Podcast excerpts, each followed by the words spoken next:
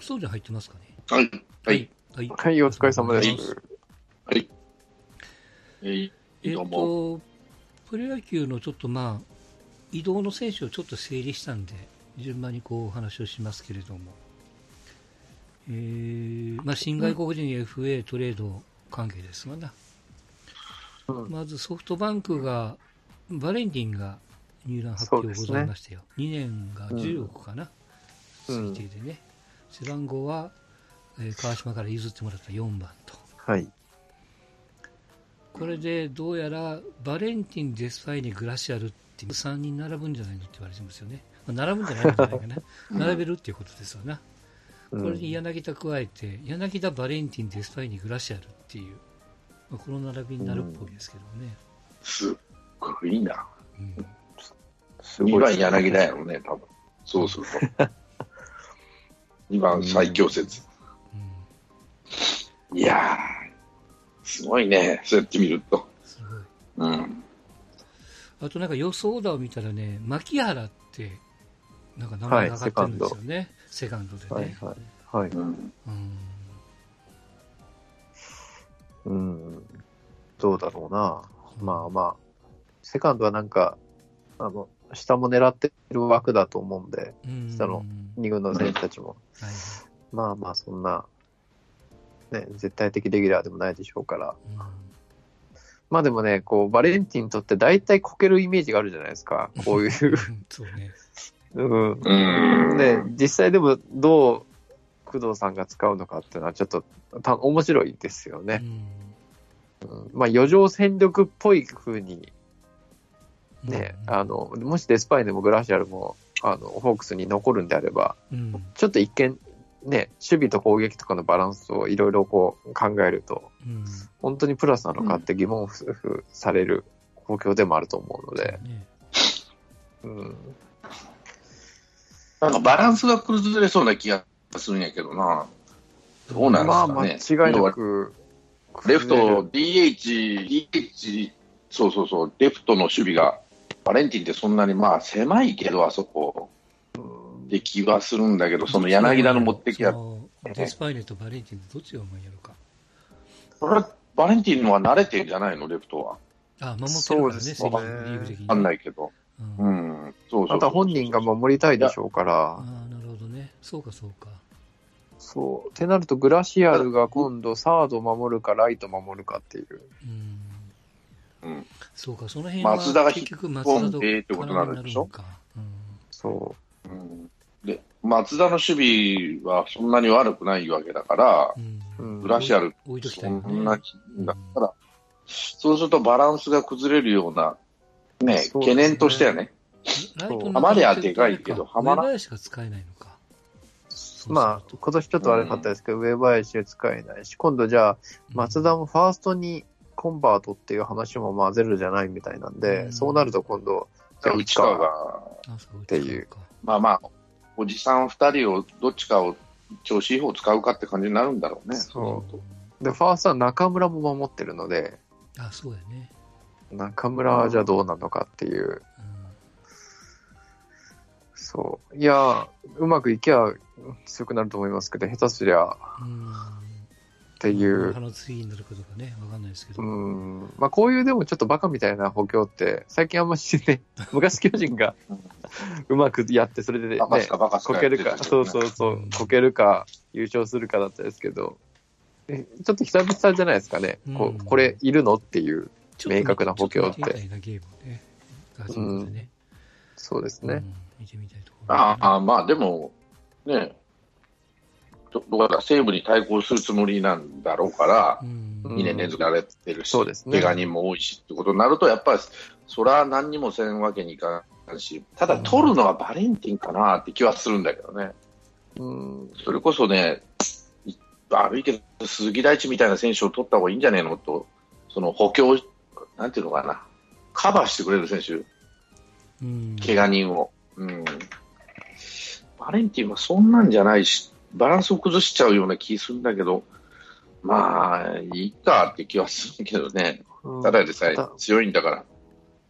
本当は表に出てないけど、本当はデスパインズとかがもう戻ってこないとかっていうう。ん、そうね。まだわかんないからね、可能性もこの辺はねうんね。正直ね。でもです、いくら払ってんのか知らんけどさ、キューバに。うん。うん。うんいくら払ってんだろうね、あの3人に対して。モイネロ込みで。いくらですかね。10, 10億ぐらい払ってんじゃないの ?3 人で。っ軽く払ってるんじゃないですかね、それは。てな、ってなると、日本でしか彼らはし仕事できないわけだからさ、10億円も払えるのだったら。うんバンクかジャイアンツ、まあバンクしかないでしょ。まあ、だとは思うんですけどね。うん3人セットで買うんだったらね。うんあとは、オリンピックとかの絡みとかもあるでしょうから、うんまあ、余剰が意外に成功だったりっていうのもあるかもしれないですけどね。それともう一つはやっぱもう、ヘトヘトじゃねえ、あの人ら何年間もこんな生活してたら。向こうでやって、こっちでやって、向こうでやって、こっちでやってそれあるかもしれないですね。金属披露してこんって。その、特に。まあまあ、そのための逆に、まあ、交代要因じゃないけども、まあ、そうやってね、まあそれを余裕があるして、バレンティンを取ったかもしれない。わかん。まあ、先週、先々週とは積極的休養ってやつですか？うん。かもわかんないね。それができるかもしれないですね。はい。それからオリックスが、まあこれ前回見ました、アダム・ジョーンズと、うん。えー、ウグイ選手と。2年8億8000プラス、出来高が2億2000くっついてるっていうね。うん、2, 4 2年で8億8000、1年4億4000か。うん。まあまあまあ、まあぶっちゃけだから5億ですよ。要は 5, うん、5億やね。うん。銀行がね。やる気で来てほしいですね。うん。どんだけ、そうだね。え、今いくつなんだろう、34アダム・ジョーンズって。うん。で、終わったら36か。そうね。オプションは戻れないでしたっけ？あ、どっちかな？わかんない。プレイオプションじゃないでしょうね。チームオプションかな多こんだけ払ってるから多分チームオプションじゃないですかね。分そうでしょうね。う。うんん。まあでも、もうひ、これだけで来たっていうことはメジャーからオファーがあれば、ね、うんその、うん破棄できるみたいなのも、なんかつけてそうな気もうん若干しますけどね。うんうん。オリックスはロメロって残るんでしたっけ？トムル切りました。あ、切ったんか。切りました、切りました。それから、日ハムが、まあ、巨人から、えー移移ったというか、ビアヌエバ。うん。それからピッチャーの、うんえーバーヘーゲンっていうね、どっち投げ、右投げのピッチャー。先発ピッチャーですか。で、ロッテが、えー元広島のジャクソン。はい。うん。で、えーソフトバンクから福田、楽天から三馬と、うん。うんまあ、あと、元楽天のドラフトの佐々木、かう。ん、うんドラフト佐々木、うんまあ、この辺だと。早々に一番自主トレ派手に動いたのうん、見に行くって言ってましたな、井口がね。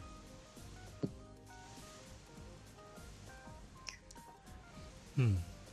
で、西武が、えー、外人でノリンというマリナーズの投手。うん。それから。スパンジェンバーグっていう内野手、ブルワーズの選手。うんあとあと、松坂ですか。松坂大輔と、うんそれから、元阪神の森越っていうのがね、うんうん。トライアウトでうん。引っ張られましたよね。うん。パ・リーグは、あとは楽天か。楽天が、えー牧田。取りましたね。うん日本にやってなかったけどね、2年3億と。うんうんうんそれから鈴木大地と。うんうん4年7億、え7億、8億かなんかって言われてましたけどね。えーっと、パ・リーグはそんなとこですか。そうですね。で、セ・リーグ。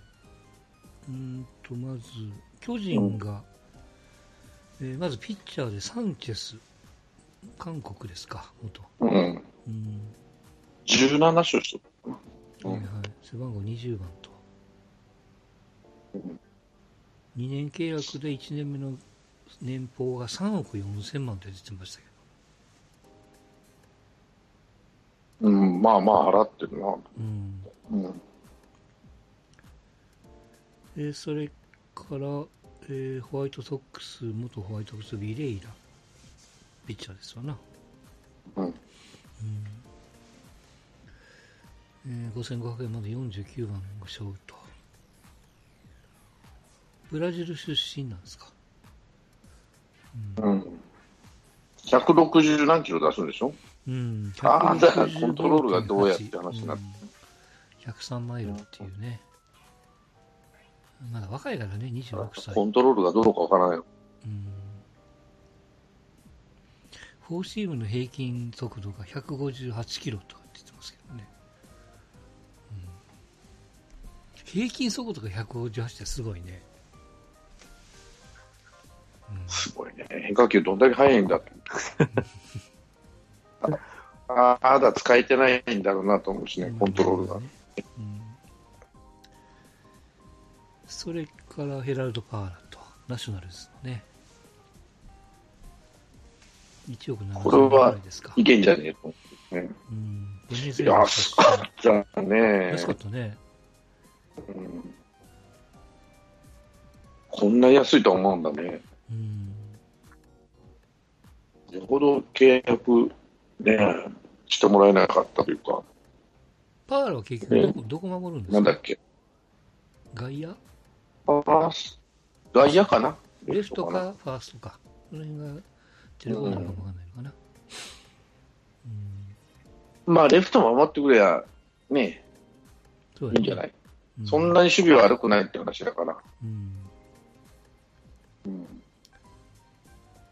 あとは育成で取ったリブランっていうブルワーズ参加の 2A から、ウレーニャっていうツインズ参加の、えー 1A から内野手とそれぞれ25歳20歳っていうねこの2人は育成契約。あとは元日ハムの、えー田中っていうピッチャートライアウトで引っ張ったピッチャーですから、うん。これも育成と、それから楽天のあの体の大きいあの子、やお、やお、やおいた？ん？八百板。ううんん。この子も育成契約と。うん。おいいんじゃないですか、結構動いて外人も揃って。いやうん、ーまあまあまあ、その、日本人はね、もう育成とかそんなんだからね。うん。こう育成でキープするっていうのはいいですよね、うん。若い選手。なんかね、ちょっと雰囲気が今年はちょっと違うなと。うんうん。それから横浜が、えーオースティンという内野手、えー元ブルワーズの 3A から FA したっていうね、これ阪神も狙ってたっていう選手でしたけどね、最初ね。1年契約で年俸が1億と、プラス出来高。それからインディアンズの 3A から、えーピープルズっていうピッチャーですか。196センチの右投げ。インディアンズの 3A で25試合登板、えー20試合先発で10勝6敗、防御率が3.98と、まあ先発で期待ということですね。うんあとはオリックスから、まあ出戻りって言ったら怒られますけど、高城をね、引っ張りましたな。うん、結局、伊藤光と高城2人揃っちゃったということになりましたけどね。まあ、はい使えるのかどうかわからんけど。うんまあでも使うでしょ。うん、高木豊が言ってたもんね、これね、YouTube のチャンネルでね、もったいないと高城はと、まだまだ使えると言ってましたけどね。うんオリックスは何を考えとるんやと。うん。うん。まあ、あとは育結成で。局キャッチャーが、うん。あの、何やった？うん？トトンミヤかなんか使うんでしょ？トンミヤ？オリックスは。ななんかそのような名前の子をキャッチャーに持ってきた、と、と、トングか。あトングね。はい。うん。うん。かうん、彼をキャッチャーで使いたい、あわ若月との併用したいんで、もうキャッチャーはいらないというかね、まあ、イギリスした腹んじゃねえか。ということでしょうな。うんまあ、もともとだから保険にしたかったわけでしょ、要は高城をね。うんうんあとはデラロサっていうもうドミニカ出身の、えーレンジャーズ、ジャイアンツの参加の、えー、1A でやってた内野手23歳、この辺育成と。それからベネズエラ出身のディアス、これ20歳、これも育成と。うんいいですな。えー阪神が、えー外人がとにかく、まずは、これ全然知らなかったですけど、ジョー・ガンケルっていう、うんマリナーズの 3A にいた27歳、1年契約で5500万と、196の右投げですよ。あの、アーム投げですわな。以上、ただまああ、はいはい。うん、もうそんなピッチコントロールはいいみたいですけどもね。先発、まあ、中継ぎもできるみたいですけども、多分前でしょうな。メッセンジャーが抜けたんでね。うんそれからジャスティン・ボーア。これが、うんエンゼルスの FA 組、1年契約で、えー年俸が2億7500と、なかなか払いましたな。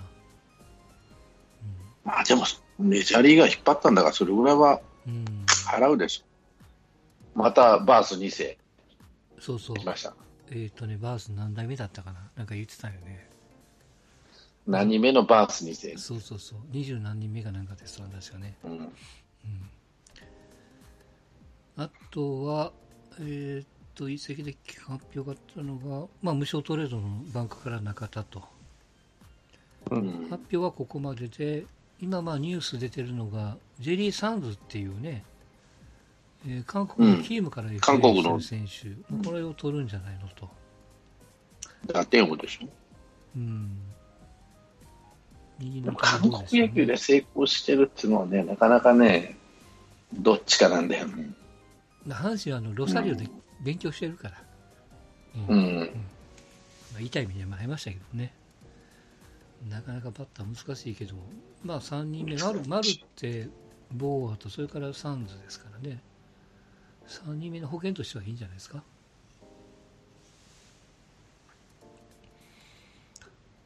あとはあのバンクのあれを取るとかって言われてましたけど、ピッチャーをね、ここスアレススアレスか。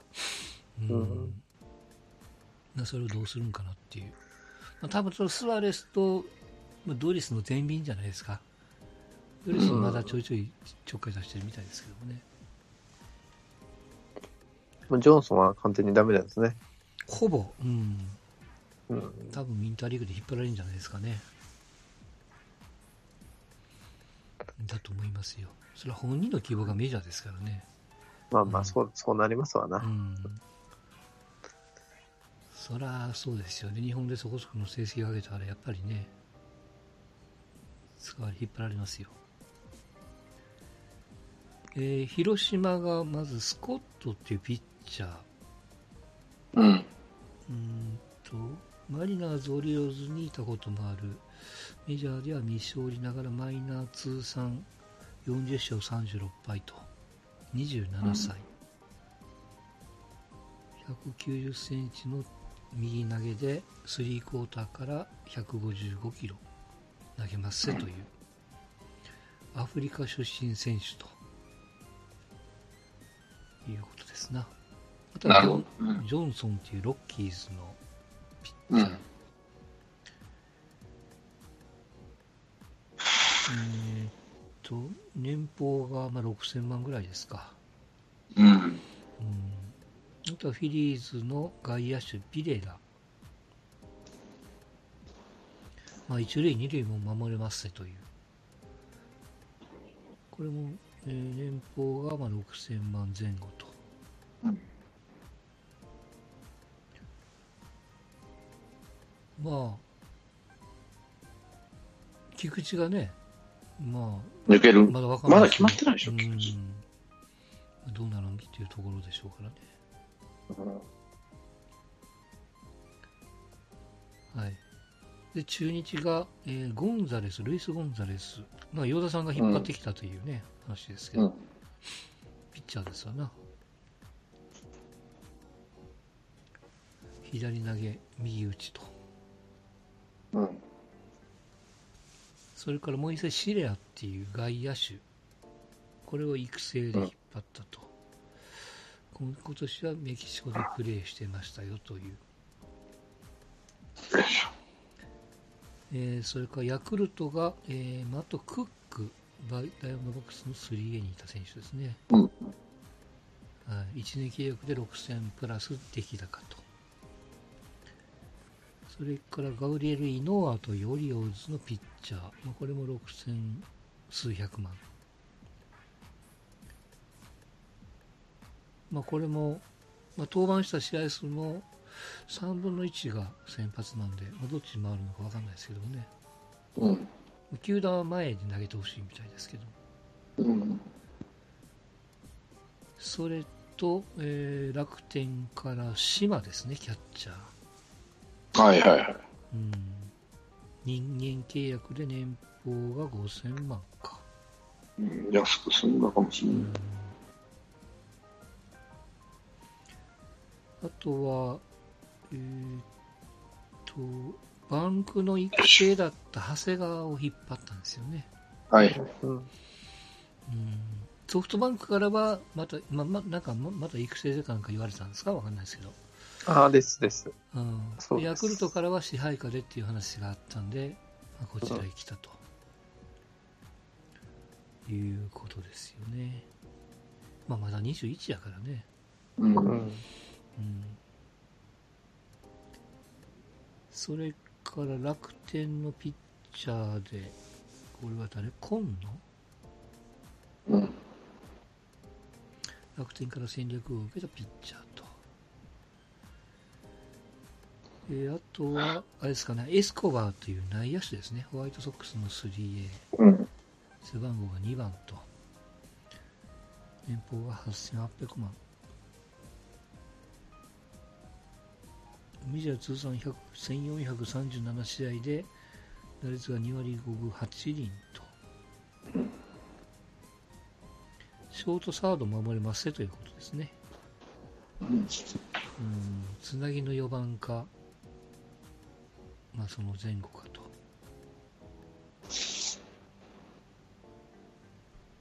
なんか横浜のエスコバーの親戚なんですってね、この人ね。あ、そう。へえ。うんというまあ外国人がね、ほぼほぼ、まあもう、夫人的にはもうよっぽどのことがなければ12月で決まっちゃいますからね、うん。まあ、大体どうなるのという感じですよ。まあ、積極的に売ってるところもあれば、まあそうでないチームもありますけども、まあ比較的いろいろ入れ替わりの激しかった2020年になるんじゃないですかね。新しいメンツそうですね。うんうん。ただまあこればっかりはね、さっきのアダム・ジョーンズじゃないけども、やってみないと分かんないからね、力があっても、日本の野球に合う合わないがあるでしょうし、なんか阪神みたいに、バースとかマートンみたいに、名前の中に伸ばすビーが入ってる選手が活躍できるみたいなね、そんな、うん。そんなとこでしか見れないのはちょっと辛いですけど。まあでも大物選手が来ることはやっぱこう注目度を上げるためにもやっぱいいですよね。な大んか。きいと思う。うんバリバリが来るのは。まあ、やっぱこう3億、5億ぐらいね、払ってくれるような選手が来ると、ちょっとこうワクワクするじゃないですか。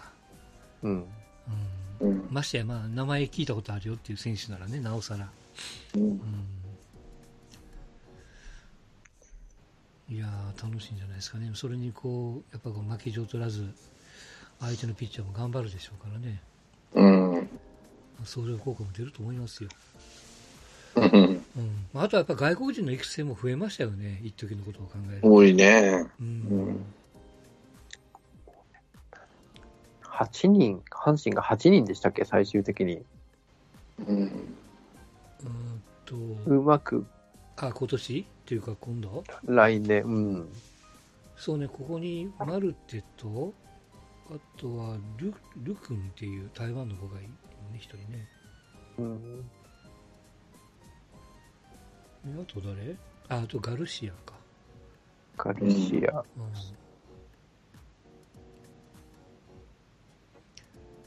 かな。うん。相当マネージメント大変でしょうけどね。大変。なんかだからすごい通訳募集してるはずなんよね。うん。うん。腐るでしょうしね。日本に来て、二軍ばっかりだったらさすがに。そうそう。まあもちろんね、名前のある人がこう二軍におると、やっぱりいろいろね、問題は出てくるだろうし、当然横のつながりがあるから、情報交換もやるやろうしね。ね、うん。その辺のケアも大変だと思いますよ。第二の空当てができないようにうん。しないと。あれなんで持ち主さんがなんかって、やっぱプライドが傷ついたっていうことなのかな？まあ多分そううん、ですよねじゃないですかね、多分。うんなんで俺がスタメンじゃないんやとか、一軍じゃないんや的なことなんやろね。うん、だからそれはしっかり説明とかしてればいいんですけど、多分してなかったりとかうん。すると、ね、このボタンの掛け違いは鳥谷にもうん結果として出たんで、そこら辺阪神は苦手なのかもしれないですね。ちょっとその、多分みんな悪者になりたくなりたくないんやろうね。最後の最後まで言えないっていうね、うん、うん、まあその鳥谷さんも非常にこう厳しい状況ですからね、まだ決まってないでしょ。うん、全く決まってないって言ってたね。この前なんかテレビで出てましたけども。テレビというかなんかニュースが、台湾行くとかないとかね。うん、わかんないですけどね、うん。まあまあまあ。ゃないですか。うん、楽天が飛んでないですか？楽天モンキーズでしたっけ？ああそうそうそう、うん。なんとか楽天モンキーズか。ね、うん。球団勝あった、あ。うん。ね。ちょっと目玉としてはうん。いいいですよね、いいね。鳥谷って。うん。うん。楽天チャンネルで中継が入れ入れればね、うん。うん、なんかそういう狙いはやってそう、やってきそうな気がしますね、ちょっと、見るかもわかんない、ね、と思いましたけど。ううん。なるほどね、そうそうそう。ですね。で、あの、まあ、YouTube の里崎里崎が言ってましたけども、おあの外国人の FA はどうなんやああ、はい、言ってまたね。あのーまあまあ、要は自動的に毎年 FA だと。うん。まあ FA みたいなもんですよね。うん。で、えーそれが嫌なんで、球団的にやっぱりこう複数年契約を結ぶと。うん。で、まあ、一般的な外国人ならそれはいたし方ないけども、まあ、バレンティンみたいな日本人扱いになる外国人も同じ扱いなんだそうですよね。僕知らなかったですけど。うん。だからまあ単年で契約すると、またこう、自由契約っていう保有権云々じゃなくて、自動的にどこの球団でも交渉できますっていううん。うん。ことになると。このシステムはどうなのとうん。いうことをまあちょっと言ってましたわな。まあね。まあね。どうなんだね。でも、ね、8年間も不利、不利な条件というかね、結構厳しい条件でやってたんだから、それぐらい、ご褒美あってもいいかなって気はするんでもないんだけどね。うん日本人よりも条件厳しいじゃん。8年やるって、本当に何年に1人出るか出ないかでしょ、外国人で。うん、まあそれもそうだし、ね要は、ね、助っ人という扱いだから、やらなかったらクビやでっていうのがあるわけじゃないですか。そう、すぐクビになるしね、うん育成ってわけにもいかないしさ、なかなか厳しいと思いますよ。うんまあ、それのご褒美だから、ちょっとぐらいは見たってもいいんじゃないと思うけどね、それもあと5年もやれそうにもないだけだしさ、もちろんね、もう今30バレンティンかな。ね35。うん。うん、あと2、3年でしょ、よくて。うんうんいや、本当、つくづく思ったけど、メッセンジャーが日本人扱いになったんですよ、2019年に。うんで、まあ確かに多少こう兆しは見えてましたけども、途端にガタガタっときたところもあってね。そうそうそうそう。やっぱり、そうやってそ考えるとねの、ね、さっきそうじゃなくて、その8年とかっていうのをね、すごい脅威な数字ですよ。でしかも、22、3歳からの8年なわけじゃないからね。うん、来てだから36だとしたらさ20代後半で来て、そう、なったからね。20代後半で来ること自体がすごいしさ、うん20代後半でできてたら向こうでやってるっつうのって話だよね。。うん。だからそ、それだけでもすごいなと俺は思ってんだけど、まあでもその中で FA とはいえ、多分普通の外国人にしても FA とはいえ、やっぱり球団に情が湧くというか、いや、それがどこまで本音っていうのはわかんないですけどもね、建前上なのかもわかんないですけども、里崎曰くはそんなことはもう1円でも金出した方に行くっつうの。そら、俺もそう思うよ。そら、そうだよなと思ううん。まあ、金稼ぎに来てるわけやからね。そんな、ううんん。それは1円でも高い方に行くのが普通でしょと。そら、そうだよな。うん難しいですよね、でも複数年で契約しちゃうと、多分3年で契約すると1年目遊ばれちゃうとかね、うん。うんなんとなくそんな傾向も見えるわけじゃないですか。忘れもしだから例えば腰掛けにしちゃうミンチとかんか全然赤かったもんですよね、うん。巨人に来てね。例えばメメジャーとの契約はもう、うまいこといかずに日本でね、うん。1年ぐらいやって、うん。まあ、そこそこ頑張ったら、2年目、3年目で向こう行っちゃうとかね、高い金額に引っ張ってもらってっていうことはよくある話なんで、8年間やるってこと自体でも、ね、ね、もういい自由にしてあげたらと思うけどね。うん。だから一般的にはあの本当に阪神のあのジョンソン、P、PJ みたいな、あんな感じになってますよね、ちょっとこう契約が泣いて漏れて、浪人するわけにもいかんし、うん。まあまあ、いいっぺんちょっと日本で一年やってみようかって来て、成績が残らんかったらもうちょっと頑張るということになるかもわかんないし、うん。残って呼ばれてるっぽいから、じゃあ戻るわっていうね、まあこんな向こうのは高いでしね、うん。リハビリテーションとしてはね、うん。それでいいんじゃないですか。うん。でも欲しけりゃ金出して取ればいいっていうことやからね、要は。うん、お金で行くんやから。う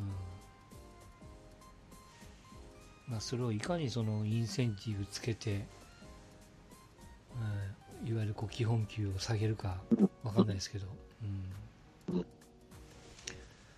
あ、その辺をこう見抜く力というか、まあ、代理人との交渉なのかわかんないですけどね。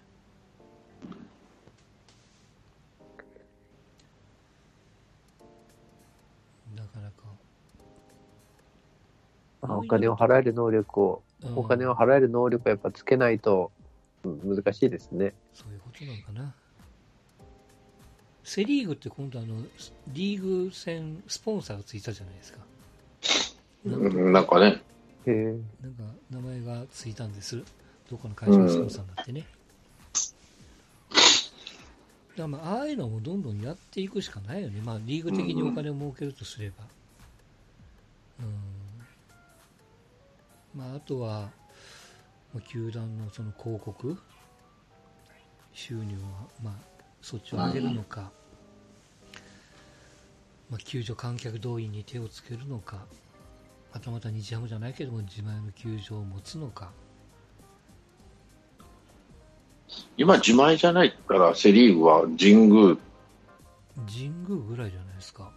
神宮だけだよね。あとはまあ、子会社かな、うん関係会社が持ってる。うんあのいや、広島も自前ではないですよ。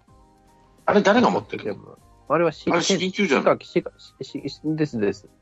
あ、そっか、ああれあれそうなのは金を出してるのは、あれ、広島がお金を出して回収するじゃないですか。広島市、あ、うん広島の寄付なんだったかな？なんだったかな？なんか別にそのカープの持ち物では多分うんないんじゃないかな。うんそうだったのかな。まあ、確かに経営母体が弱いからね、カープは。弱いというかさ、親がいるわけじゃないんで、うんそその、親会社、まあ、東洋自動車は名前だけだからね、松田さんのとこは。うん、だから、そんなに金出してないんだからね。市でどこに建てるかどうかっていうのを確かこううん。あ、そう。配慮される。考えてたような気がしますね。うん、でも、使用料っていくらなんだ高いのかね。いや、安いと思いますよ。うん。あの日本ハムみたい、あの、札幌ドームみたいにクソ高いことはないわけだ。うーん、もう、札幌、今までの札幌、まあ今もか、今の札幌ドームと、あの、コロニーキャピタルズに、あの、打った福岡ドームの使用量は多分もう、ピカイチで高かったはずですね。うん。あと昔の横浜スタジアム？うん。まあ、横浜市も高かったっちゅうもんね。うん。うん。だから、それに比べたら安いんか。市民球場含めて。安いでしょうね。うん。とにかく使っ、継続して使えるような契約にしてるんだそうそうそうまあ、あとはそこのか、元のその横浜の池田さん社長がね言ってたのは、まあまあ、例えばその球場の使用量はまあ100歩譲って高安いっていうのはちょっと横に置いといても自前じゃない時のそのそのなんていうの？いろんな飯とかいろんなその収入その売店とかもろもろの収入が入ってこないのがやっぱ一番痛いんだそうですよ。うん。球団的に。あれがバカにならないんやってね、そうですね。ううんん。うん。それを100%自分のものにするためには、やっぱりこう段取り的には、まあ、かん要はその形的には球場子会社にせんといかんと。だからまあ自前にするっていう流れなんでしょうけどね。うん。もう自慢にしないと苦しいっていうか、ね、うん。うんどこで稼ぐかって言えば、こう、テレ、週テレビの放送権がなき今、はいはい、そうね。うん、動員数も頭打ちっていうか、ある程度もう、ね、伸ばすこともできないでしょうし、うん、うん。あとそ、その時にね、言ってたのが、あのグッズ収入ってあるじゃないですか、その選手別の。はい。あれはやっぱりその選手に何パーか入ってるんですって、うん T シャツがうん売れたら。まあ、普通、そうでしょうね。でそれ、うんその池田さん曰くですよ、横浜曰く、え売れてる選手には億単位で金が入るって言ってましたよ。えおーそんなにだ。うん、だからそれが分かってくると、ファンサービスを選手が真面目にやりだすんですって。なるほど。うん、あその、まあ、言っちゃあれですけども、その、えー特定の選手の T シャツなんだってグッズ収入は年俸とは別払いなんで、うんうん。なんか家計にはバレないとかって言ってましたよね。へえうんだから最初、横浜の選手はそのファンサービスであるいはその特にハマスタは、えー、とイニング間にいろいろイベントがあるんですよ。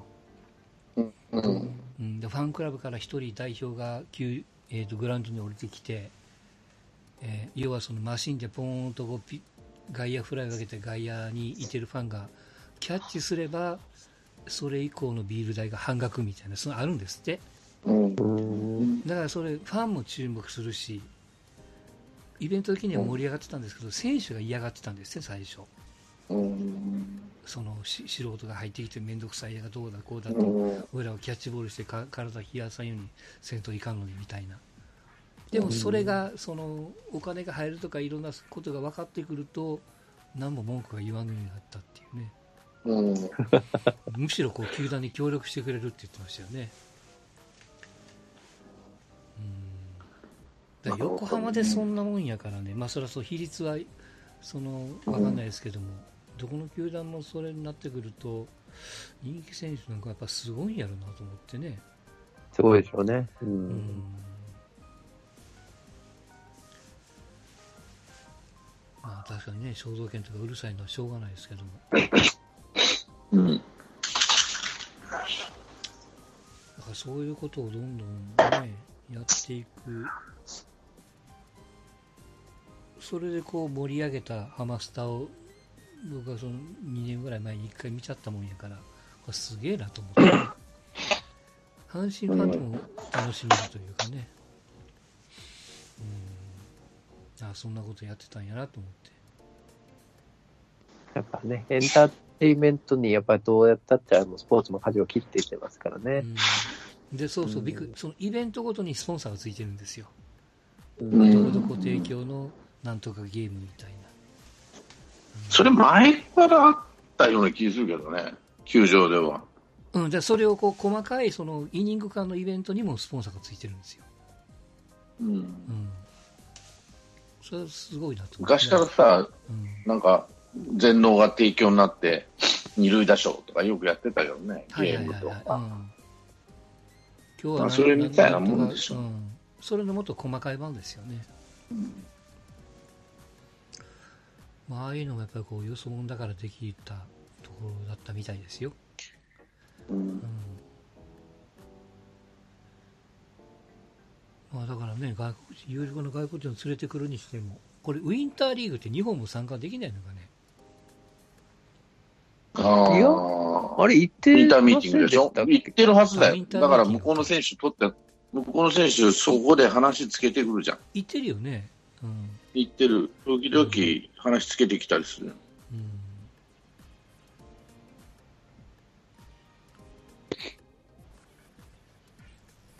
だそうなったら逆にウィンターミーティング的なものを日本でやっちゃえば韓国と台湾からこう引っ張りに来るってこともあり得るわけですよねうん。いや前回の話じゃないけどその方が選手にとってはええんちゃうかなと思ってねその現役ドラフトよりも、えうん、あれからちょっと考えましたけどなんやかんや言うても、し主導権は雇い主にあると思うからね。うんうん雇い主がやりやすいようにしないと、ねえ、選手がどうのこうの始まらんと思うし。